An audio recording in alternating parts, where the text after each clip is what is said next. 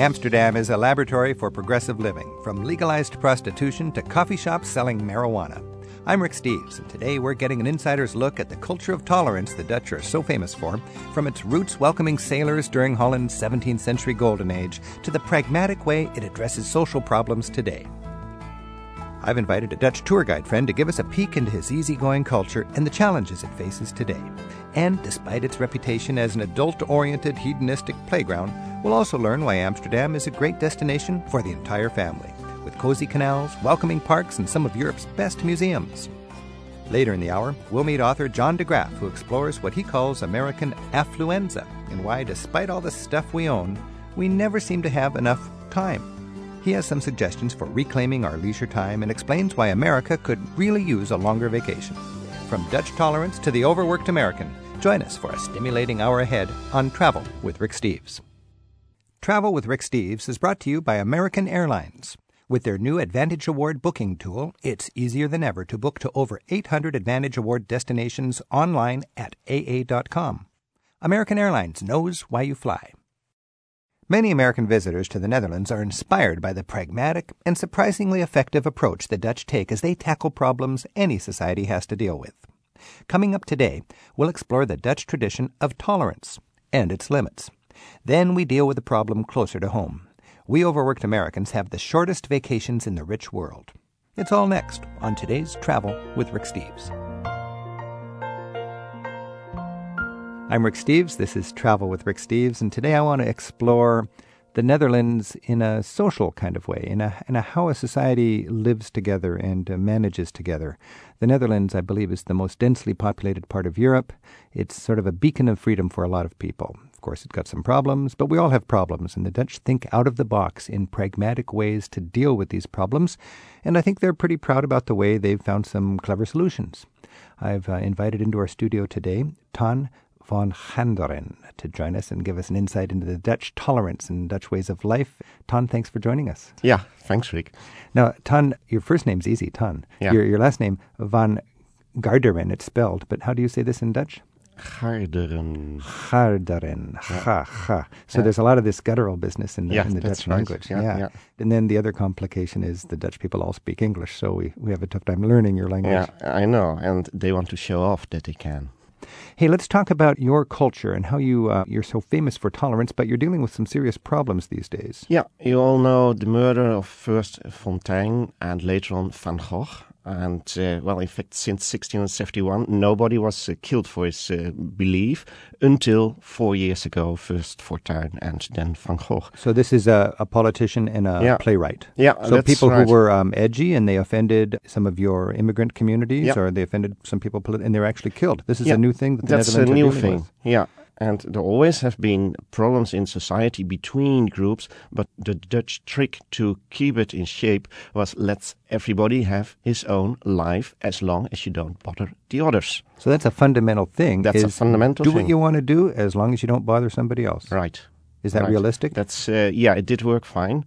Uh, even when the Protestant religion was the only official religion, the Catholics were allowed to have their hidden churches, and everybody knew, but this was fine as long as they had no political power.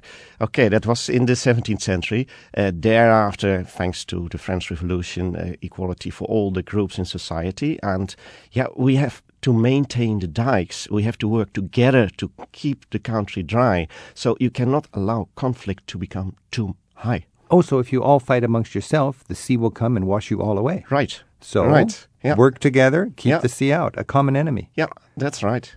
Do you still have the common enemy today? Is it still functioning or is this breaking down? Um, yeah, well, we still have the water, but we have institutionalized the management of water. So we don't feel responsible. It, there is uh, just a nice club. They do the water work, so we don't think about. I always say we had two things in common in the Netherlands. The Queen and soccer. Netherlands was famous for soccer, but uh, now soccer is, is out of, of terms. We are not that good anymore, and the Queen is not that important. So the things keeping the people together is getting less, is getting away. And then we have the other problem that uh, originally in society we had the, the Catholic, the Protestant, and the Socialist. Now, now we have a fourth pillar in society, which is the Muslim population. They came in initially with the idea to work a couple of years. That's at least what the Dutch Mm-hmm. government uh, wanted, and then they should go home. Well, they stayed. They got children, and now they are becoming the fourth group. What are the three groups? The first three groups? the Catholic, Yeah. Protestant, Socialist. Ah, and now the Islam Yeah. community. What Yeah. percent of your society is is Muslim? Uh, well, let's uh, about six percent. Six percent. Yeah. Is that growing? Yeah, it's growing, and uh, that's the only uh, group who, who still does get two, three, four kids. So Uh, they're statistically they'll be growing faster.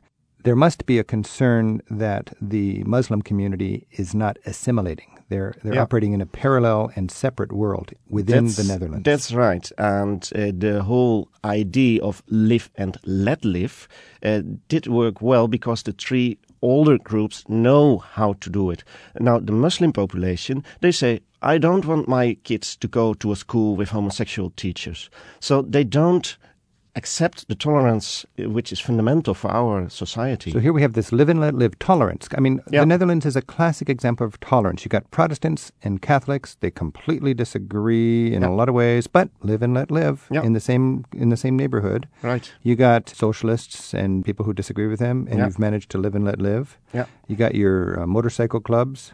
You got pot smokers. Yeah. You got prostitutes. Yeah, All of them living and let living. that's right. And now the you say there's a fundamental change now Yeah. with the Islamic community. Yeah, how to solve this problem? Uh, well, first of all, we should know that not every Muslim is a fundamentalist. Right. You know, a lot of people just live their life and that's okay. But uh, within this group, uh, there are some people who don't understand the Dutch way of living. I want to go back to the idea that you brought up, Ton, about extra legal. I mean, there's legal, there's illegal, and then there's some things that are technically illegal, but you let it happen. Yeah. In the old days, when the Protestants took over, Catholicism was not allowed. And there's hidden churches. When you go Yeah. to Amsterdam, you Right. find big Catholic churches that just don't have a, a front. Yeah. But everybody knows they're there, and every Sunday, hundreds of Catholics Yeah. would go up this little It, stairway. it was just a political thing. The Protestants in charge didn't want to take over the Catholics. so they found it was probably easier to, okay, it's illegal, but we're not going to enforce that. Yeah. And today, centuries later, you got this marijuana community. Yeah. And marijuana is, um, contrary to popular belief, it, it's not legal in the Netherlands. What is the legal story of marijuana? Okay. Uh, the funny thing is consumption is legal, but production not. Yeah. So you can buy marijuana in the coffee shop, five gram per person. So I could sit on the on the front step of the city hall and smoke a joint Yeah, and blow the smoke right at a policeman, and he would say, uh, uh, uh, "Have a good day." Uh, yeah, yeah, that's uh, yeah. The, so where you smoke it, that's up to you. Where you buy it is uh, limited to the so-called coffee shop. And So- these have licenses. Yeah, yeah. And the funny thing is that they get their stuff through the back door, but it leaves through the front door. So it's it's actually not legal to buy it in a wholesale way. No, no. So how does that work? I mean, is that just a wink wink thing? It seems like that's a very um, illogical kind of breakdown. Yeah, yeah, that's true. And the coffee shop itself is uh, supposed to have enough stuff for 100 clients. But uh, we all know they have much more. So the production and the way it comes to the coffee shop is illegal. And sometimes police comes in and uh, then they say, oh, you have more than what you are supposed to have and you have to pay a uh, penalty. Legally, how much marijuana can you grow in your house? And only for your own consumption, which means five plants. So it's perfectly legal to grow five plants in your Yeah. house. Yeah, but at the moment you have six, you are Then offending the law.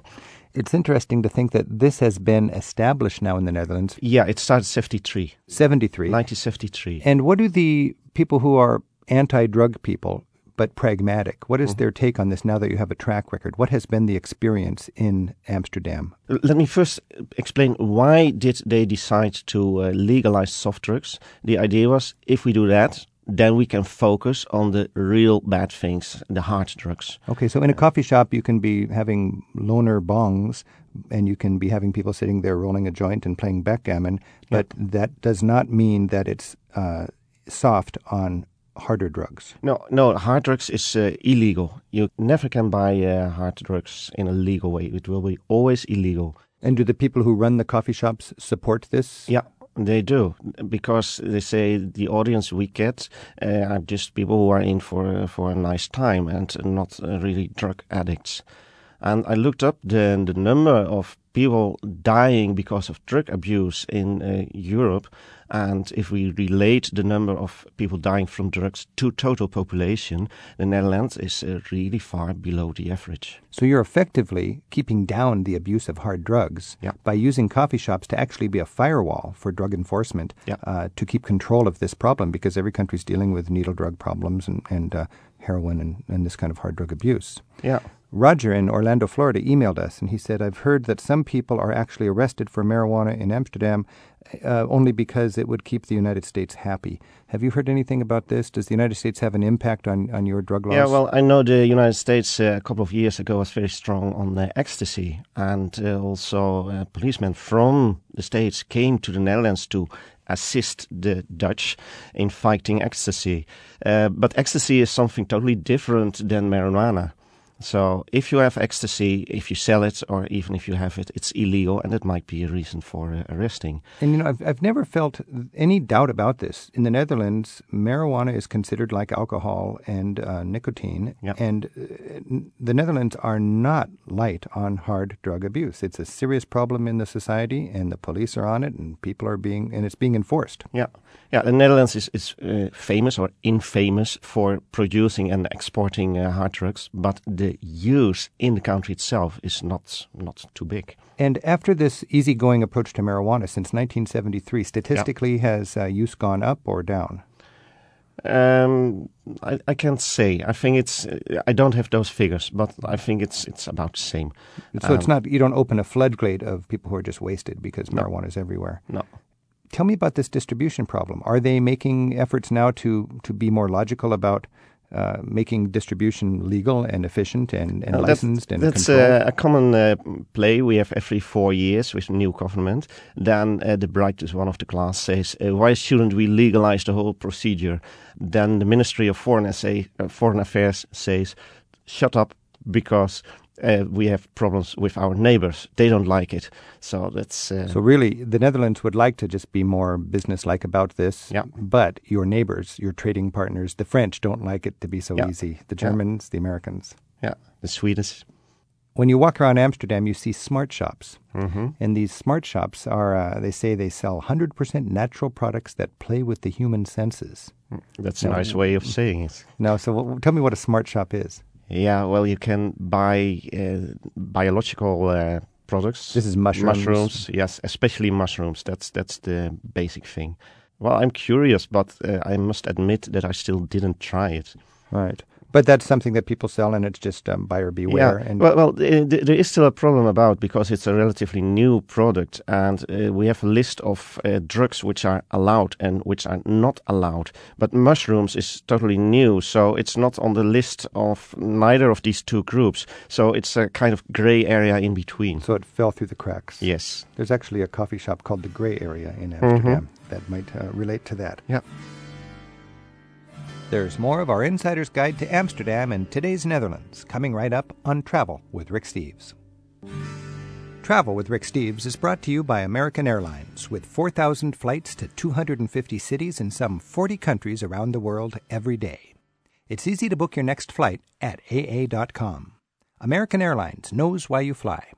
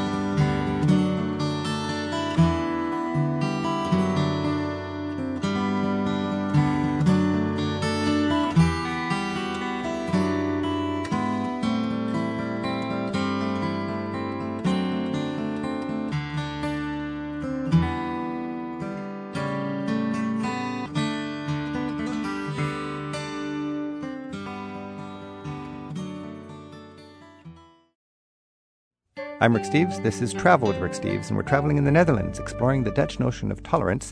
And I've got with me a Dutch friend whose first name is easy to pronounce, Ton, and his last name is a good Dutch name. Van Garderen. Van Garderen. And as uh, tour guides enjoy saying, back in World War II, when they wanted to find out if somebody was a spy, mm-hmm. a German spy in yeah. their country, in the Netherlands, they'd ask them to pronounce the name of the resort town next yeah. to Den Haag. What is that town? The town is Scheveningen. Scheveningen. So if you could say, is this true? A, a German just could not say that with no yeah, accent? Yeah, that, that's right. So even today, when you hear somebody pronounce that name, you know if they're Dutch or not. Yeah, and I think if you can pronounce Scheveningen and Zaanse Schans, it's time to apply for your Dutch passport. Zaanse Schans. That's a beautiful little open air folk museum about a half yeah. an hour bus ride away from Amsterdam where you can climb up into a windmill and uh, have a, a, nice traditional Dutch experience. We're exploring Dutch tolerance. And now, ironically, you're so easygoing on marijuana, but tobacco, most of the package of the tobacco, it says smoking can kill you. Yeah. Uh, then I guess a lot of local people say life can kill you. Yeah, but uh, the people, the smokers, uh, they don't have a strong voice anymore, so they are getting a little, little bit timid. They're getting timid. Yes. All right. Uh, you can still find a lot of smoke in the little coffee shops, and it's tobacco shop smoke. Yeah, that, that's right. Yeah, and in bars, in in many bars, it's still allowed to smoke. In public uh, buildings, of course not. And even the train station, uh, waiting for the train, there's one pile, and those who want to smoke on the on the platform have to be within two feet distance of that pile. So this goes with the whole Dutch notion that you can do whatever you want as long as it doesn't bother other people. Right.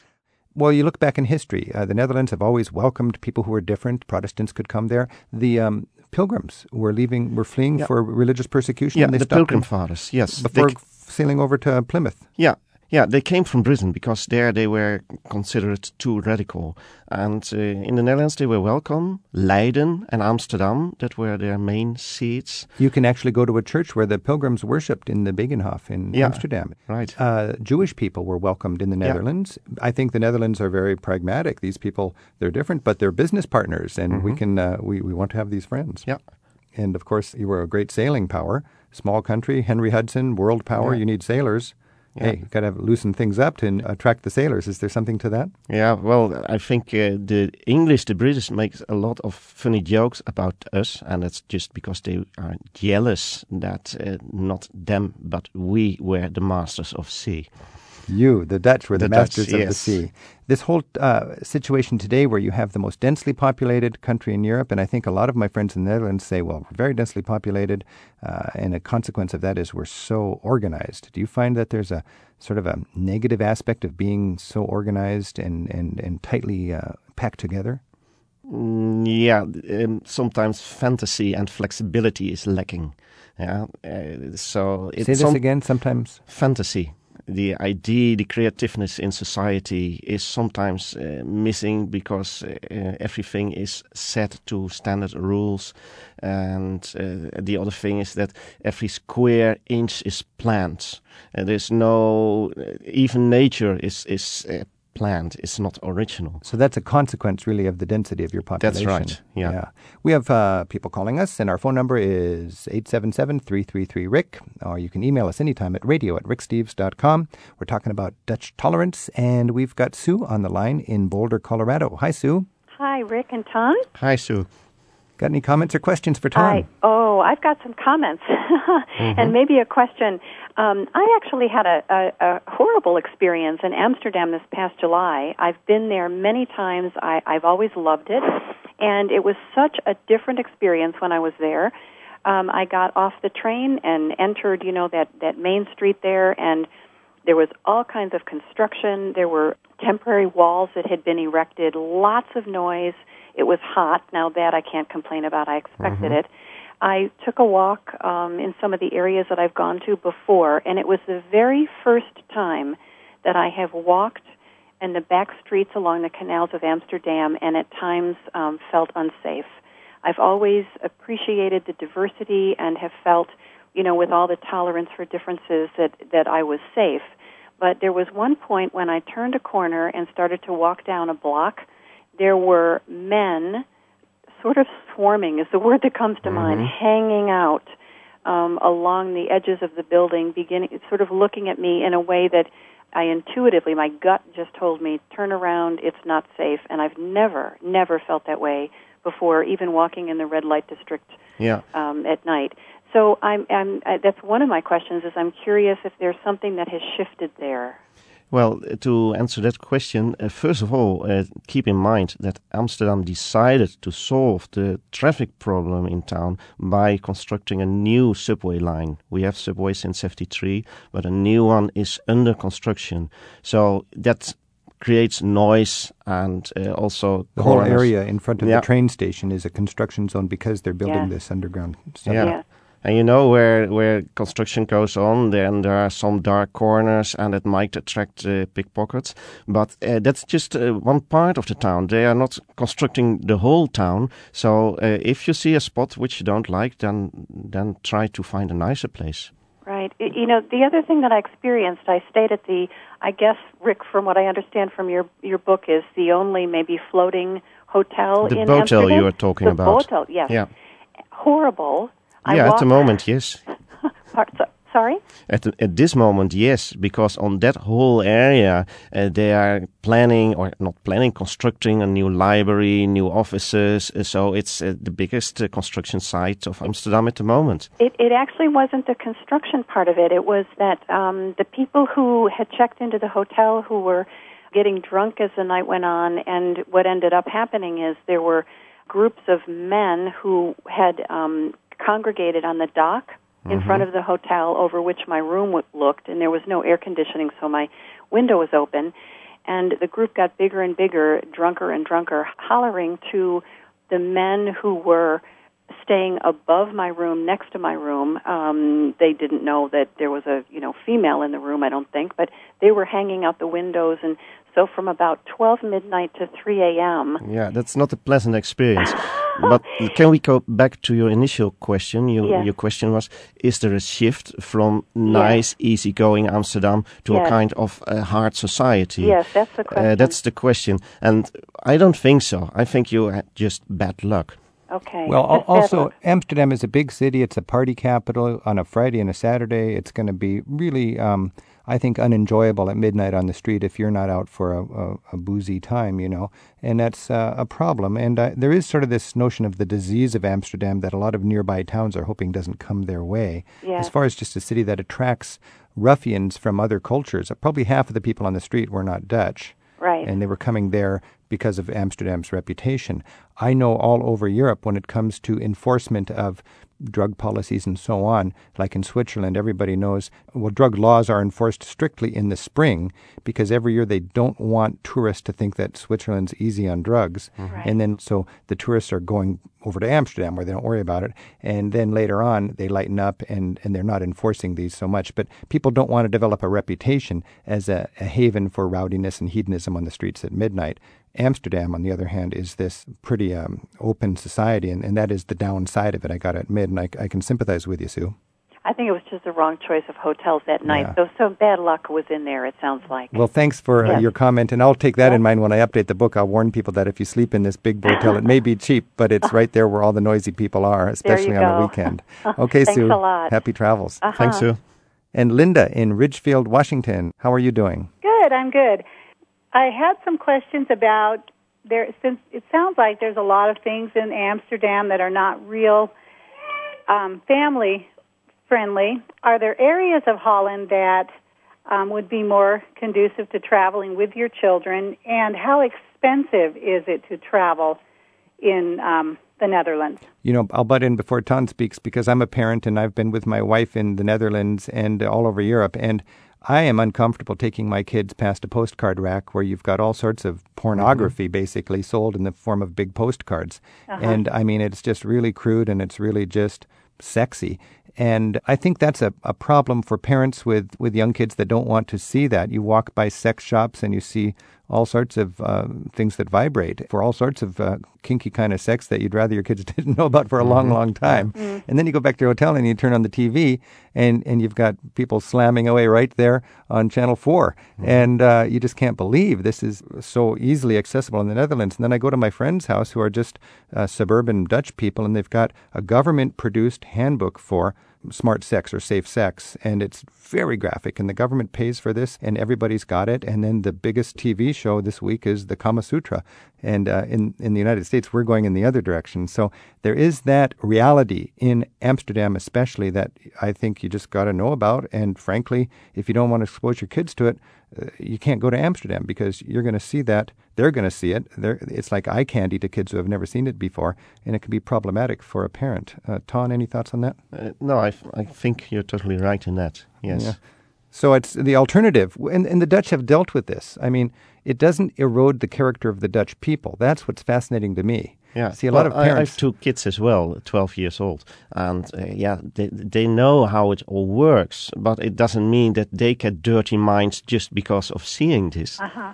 I really believe there's more sexual perversions and wife beating and accidental children and drug abuse in the United States statistically per capita than there is in the Netherlands. And it's because there's two fundamentally different approaches to these social realities. And it's a tough uh, pill for America to swallow, but maybe the narrow and, and restrictive approach is actually counterproductive and the Dutch are experimenters and pioneers in this more pragmatic yeah. approach to things. I mean, prostitution, I think, is uh, uh, very different there. And when a prostitute gets in trouble and she pulls her emergency cord, a pimp doesn't come running to her aid; a policeman does, mm-hmm. and and yeah. that's quite a bit different. Uh-huh. And and a prostitute is checked for AIDS, and if they've got AIDS, they're no longer uh, in business. The Hells Angels have a government sponsored clubhouse and it's outside of town, so they're not bothering people downtown. There's a lot of very interesting uh, things the Dutch have done which would never float in the United States. Yeah, they, it seems like my my mother's German, and she's like, "Why would you go there? It's just a sin city." And you know, that's kind of the reputation. I've I've heard that it's not clean and that people are stoned on the streets, and so I'm a little bit leery of even thinking about traveling there. What is what is the concept of social control, Ton? Because you have this whole everybody together. Oh yeah, uh, sure. The the idea is let live and uh, live your own life and let other people do their life as long as you don't bother each other.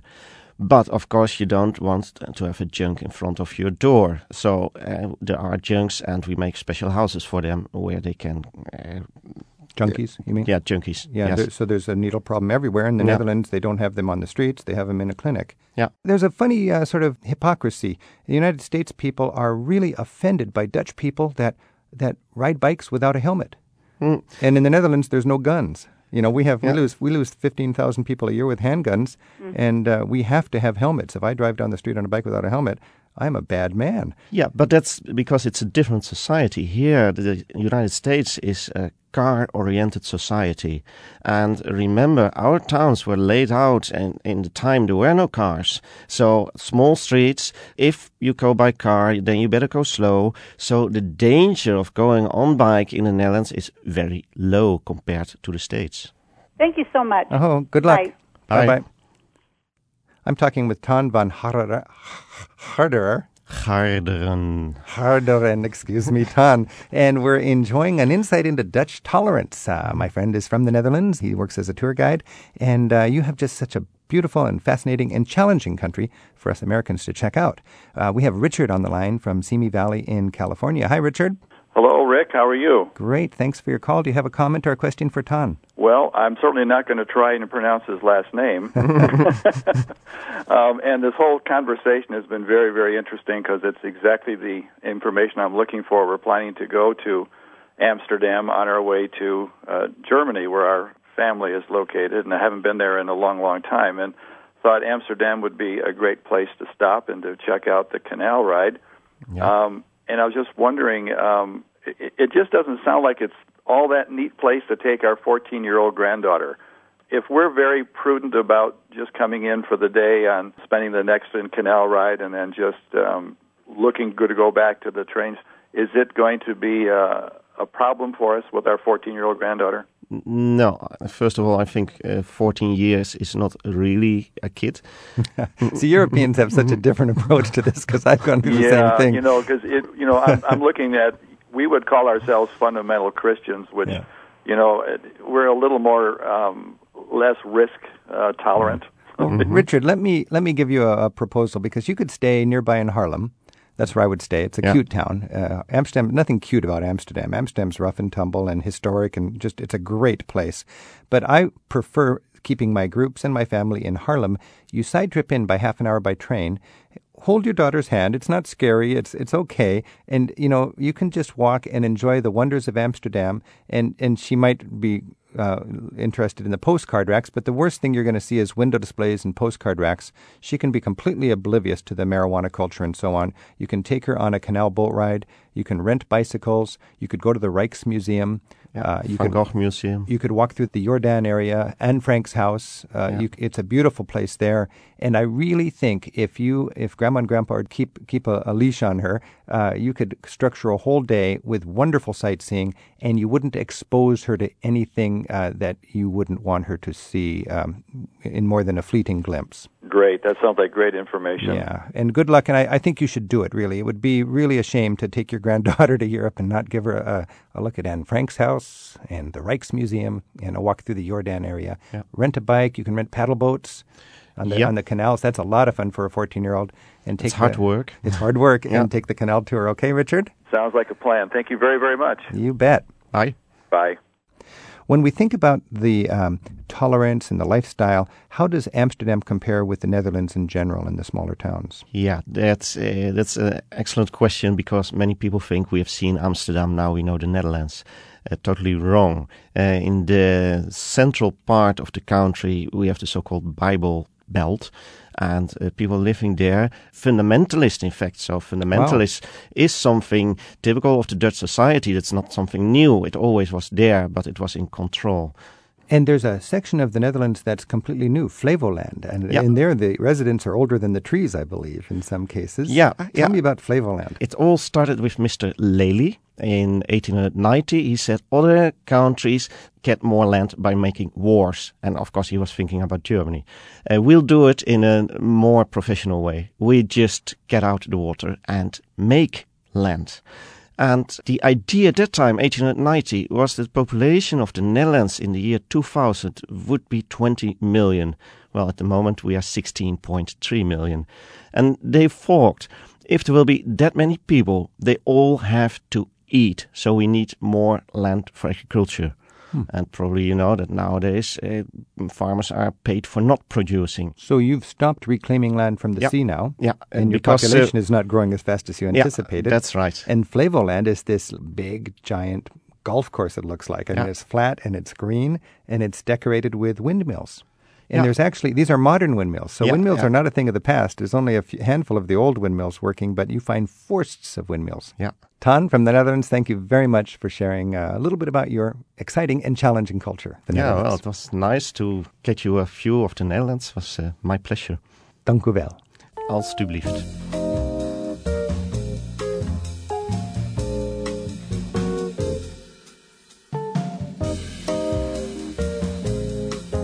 Coming up, we'll take a closer look at our own society and diagnose America's obsession with a workaholic lifestyle.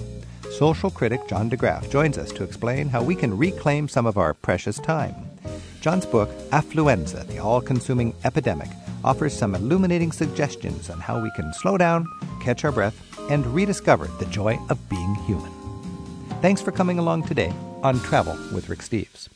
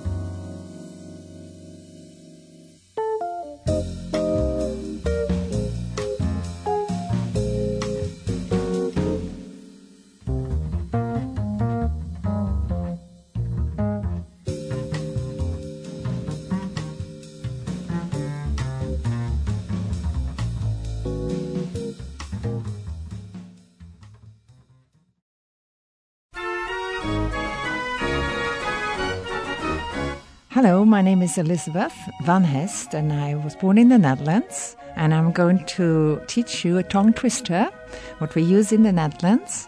So, Lotje leerde Liesje lopen langs de lange lindenlaan. That means Lotje, a girl, taught Liesje, another girl, to walk along the lane of linden trees, a long lane of linden trees. So that makes Lotje leerde Liesje lopen langs de lange lindenlaan. I'm Rick Steves. This is Travel with Rick Steves, and today I want to talk about something very fundamental to travel, and that's vacations. And I'm joined by John DeGraff, and John's an independent producer for public television, uh, quite well known for his special called Affluenza, an analysis of how affluence can actually be kind of a flu when it comes to our quality of life. We can actually have too much affluence. John is sort of following that up now by being the national coordinator for a movement called Take Back Your Time. This guy is quite a subversive. He wants us to work less and, and, and live better. John DeGraff, thanks for joining us. Oh, my pleasure. thanks for having me on the show, Rick. Now, you're pushing a movement called Take Back Your Time. What is that in a nutshell? I have been for about four or five years now. It's uh, officially it's a an, a U.S. Canadian initiative to challenge the epidemic of overwork and time poverty that uh, really threatens, in our view, our health, families, communities, and the environment you're saying that we work we work too much in the United States and it's not good for us. I am saying that we we do work too much and it's not good for us in many ways. It does it does give us the grossest domestic product in the world. Uh, you yes, say grossest? Uh, yeah, in that sense. Well, we yes. have a very gross domestic product. I hadn't thought about it. But in, in, order to get that, we have to sacrifice, I think, many other values that we hold dear. Predominantly things like health and family life, and, and overwork really does cause stresses on so many other elements of life. Well, let's talk about that. How does overwork hurt my health? Well, one of the things we find is that Americans are just a whole lot less healthy than people who work less, particularly the uh, the Europeans. We Americans spend nearly twice as much on health care per year as any other industrial country, and yet we have the worst outcomes. By comparison, for instance, even to the Brits, Americans are twice as likely to suffer chronic illnesses. We die younger. Even rich Americans are no healthier than, than poor Brits. And part of the, what the studies show is that a lot of this has to do with the stress we have from, from not having time for taking care of our health, for exercising, for socializing. And, and we know that socializing with friends and family has a huge positive impact on health. So you're saying that working long hours like we do, we take a hit in just our social well being?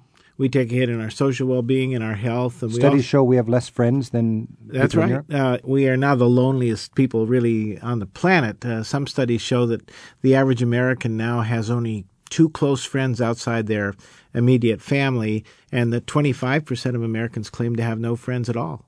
But we have more money. We do. So? I won't deny that. We have more money. We it's, do. It's the economy, stupid. It's the stupid economy. well, we ask the question, what's the economy for anyway? If you answer that question that the economy is just to have the grossest domestic product or the highest Dow Jones or the highest number of millionaires or billionaires, then uh, in fact we win as Americans. But if the economy is about what we say the greatest good for the greatest number over the long run, that is a high quality of life, that's with fairness so that it's spread out uh, to everybody and that's sustainable in terms of both the environment and, and our fiscal health over the long run, then we're not doing very well at all. Okay, but what you're saying is considered uh, quite subversive, I would think, to captains of industry and corporate uh, directors and boards and so on. I plead guilty. What do you mean? I mean, I think I, I want to change the okay. So this is subversive. The, change the culture in that regard, but I think subversive can be a very positive thing when it, it comes to turning around something that isn't in our our best interests as a people. And I think when we we compare ourselves, and you, I think, have a chance to see a lot of this in your travels to Europe and to other places, when we really compare ourselves to quality of life in in other places, and we look at the numbers, and the UN does mm-hmm. exquisite statistics on all of this stuff, if we compare almost any quality of life statistic from health to uh, to family life to um, crime, uh, and we look at how the United States has done over the past 30 years or so, we see that we've declined relative to other industrial countries in virtually every area of quality of life. And I would maintain that a big part of that is because we have been aiming for using all of our gains in productivity to have more stuff, to produce more. Uh, we're obsessed with, with producing and consuming at the expense of these other quality of life values. So our productivity is up. Well, our annual productivity is up. We, we, we have to. But we could take more stuff, or we could take more free time. Yeah, and we choose more stuff. When we turn when we look at productivity per hour, there are several European countries that actually produce more per hour than we do. Uh, actually, the highest of all being the French, su- surprisingly. But when it comes to productivity for the whole year, then we, we Americans lead the pack because we simply work so much. On average, we work about nine weeks more than the average European does, some 350 hours uh, per per year more. Now that that relates to your you had a, a day. Uh, what October twenty fourth is take, take, Back Your Time take Day. Take Back Your Time Day is October twenty fourth. It falls nine weeks before the end of the year, and it represents the nine full weeks more that Americans work in annual working hours compared to the average European. We work nine weeks more a year than the average European. In total hours, and that that uh, what makes that up is much longer vacations in Europe.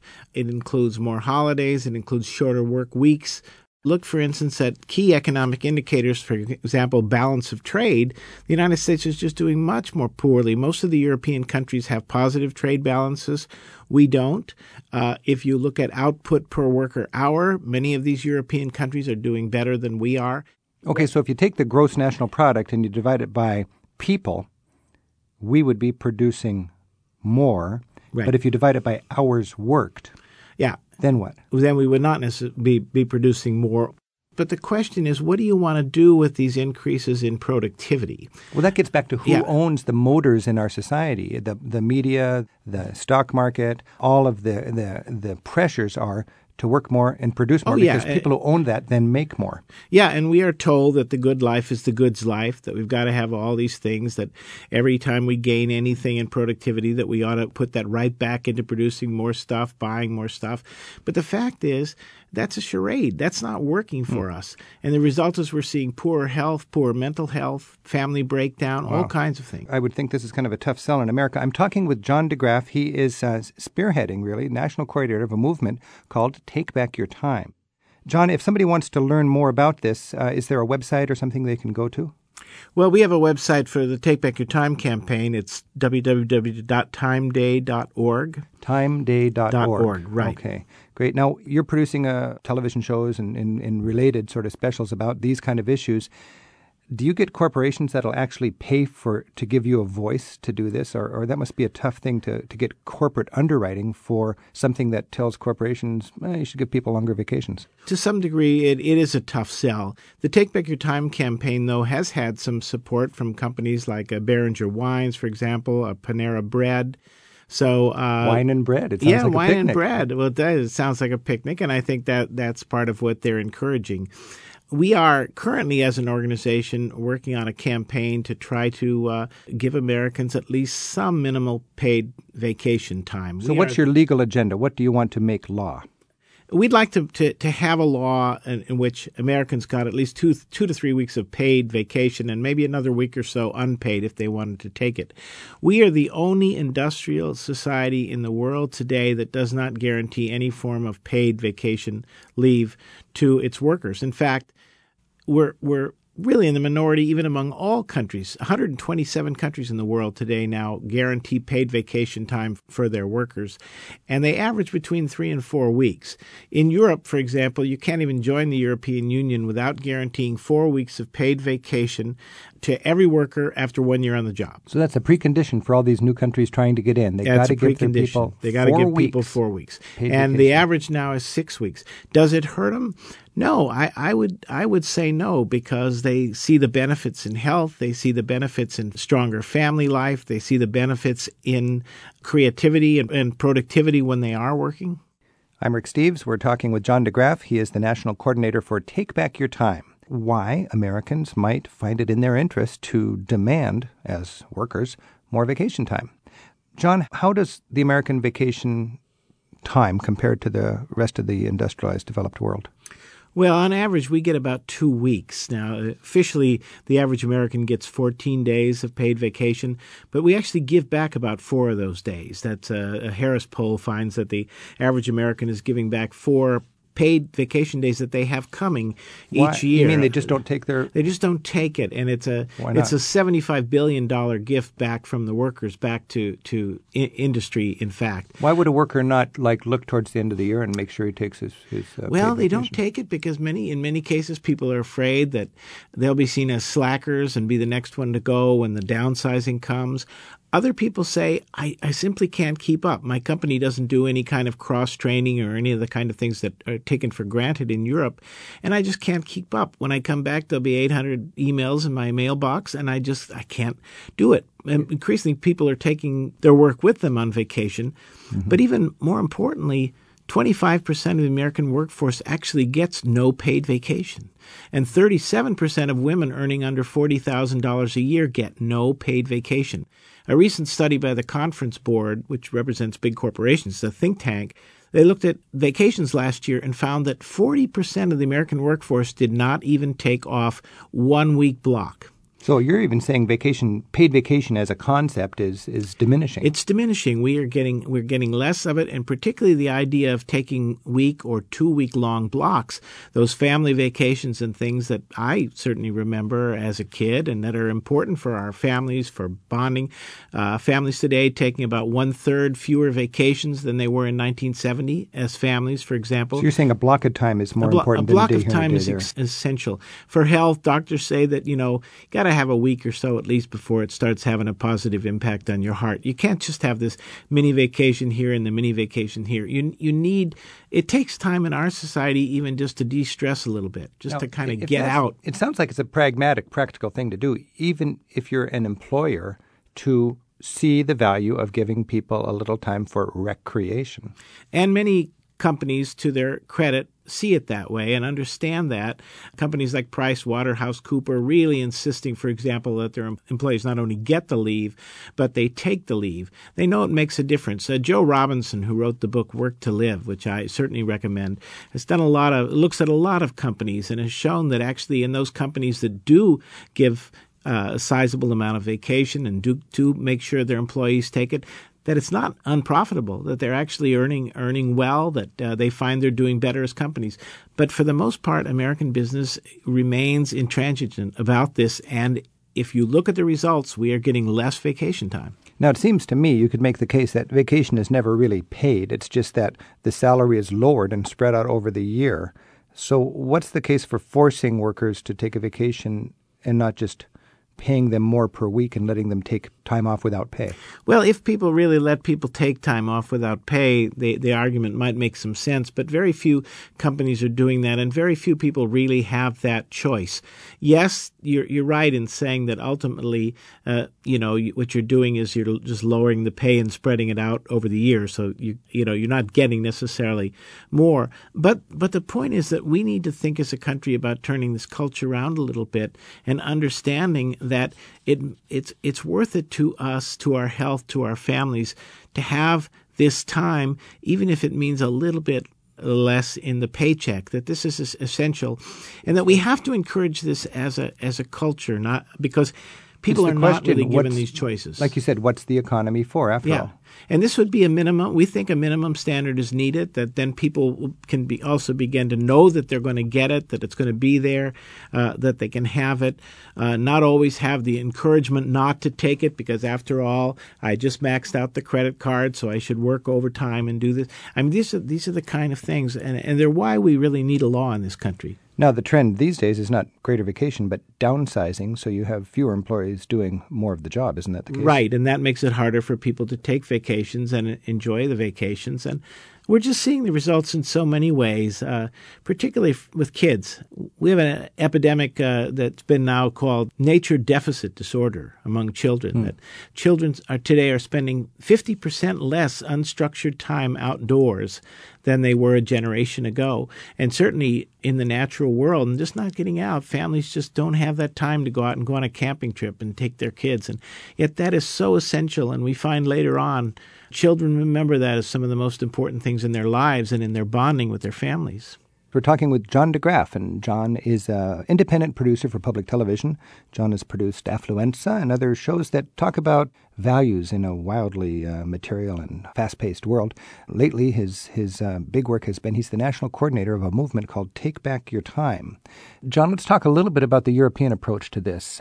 France recently uh, tried something where they actually legislated what a 35 hour 35 work week mm-hmm. in hopes that uh, there would be more employment and that people would work better and produce more with a, a shorter work week and that they would enjoy a higher quality of living. How does that work in Europe? Well, in France, it's worked. It's been a mixed bag. Uh, initially, it worked fairly well in, in dropping the French unemployment rate by about three points. Since that time, it's crept back a little because, interestingly enough, they find that people working these fewer hours are so much more productive that it doesn't it doesn't create uh, that many more jobs. So the French are the most productive nation on, in the world per hour, but there are problems with a one size fits all model like the 35 hour work is that, week. Is that right though? I, I mean, the image in America is it's easy to ridicule the European work ethic. They're going to take a cigarette break, they're going to have a long siesta, they're going to have their glass of wine, but they actually statistically produce as much as we do per hour. Yeah, statistically, if you take the EU as a whole, it's just under us. It's about 95%.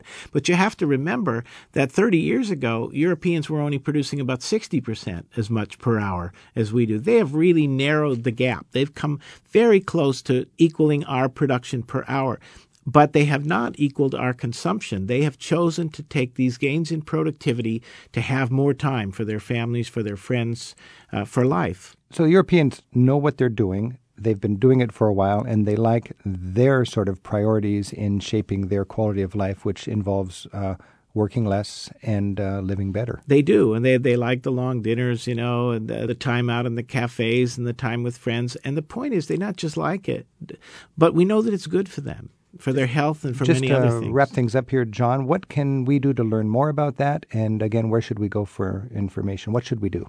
Well, our website is www.timeday.org. People can also look to books like Work to Live, uh, Joe Robinson's book, really terrific look at vacations in America as an endangered species. And at your website, it does say how we can be active if we want to uh, actually become activists for longer vacations.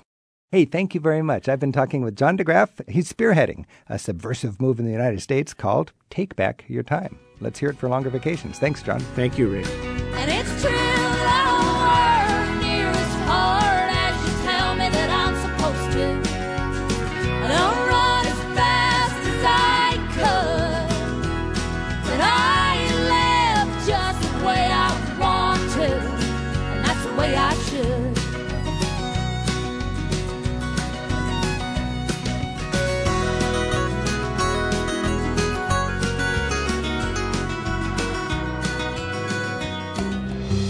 Travel with Rick Steves is produced at Europe Through the Back Door in Edmonds, Washington. There's more online in the radio section at ricksteves.com.